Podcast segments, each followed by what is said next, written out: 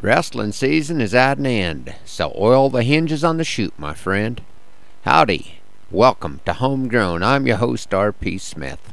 My son Zane placed second at the district wrestling in Scotts Bluff last weekend, so we've spent the last few days on Nebraska's East Coast watching the state finals. Zane had a great season, but he's chomping at the bit to get back on some saddle broncs, and we have a little catching up here on the ranch before rodeo season gets going full swing. I usually don't say that it was great to be in Omaha, but it was.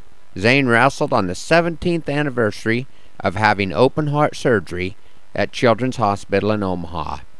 It would have been impossible to imagine 17 years ago that such a tiny little baby would ever be able to take on the world the way my son has. I know that the Lord has something in mind for Zane, because he would not be here if the Lord had not allowed it to happen.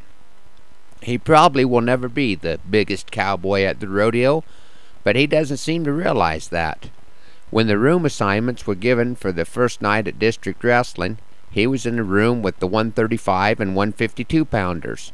They were both freshmen, so you could credit the upperclassman advantage in the fact that the 103 pound wrestler got a bed to himself while the big boys had to share one.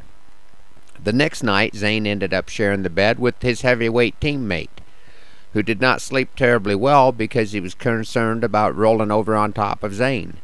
Zane was apparently not too concerned. He slept just fine. Beth and I have been blessed to get to watch him grow up.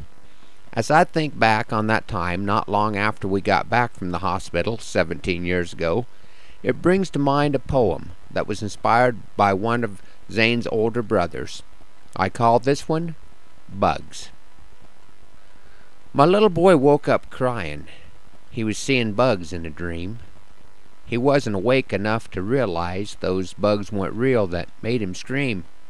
And no matter how I brushed and swatted, I couldn't make 'em go away.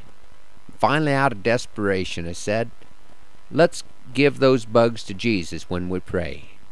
So together we asked the Lord to be our bug exterminator, and as we finished our prayer, my son drifted off to sleep. I said, Good night, buddy. We'll see you later.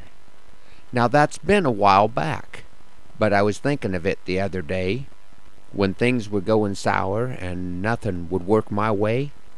Sometimes I get so caught up in the world, I don't take the time for prayer. And when I need my Lord the most, I'll act like He's not there.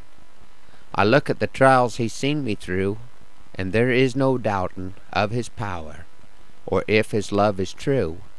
So I guess what I don't understand is why I wait so long to go to Him when I'm having trouble and things are going wrong. Why my problems aren't any bigger than the bugs that in my son's dreams he can see.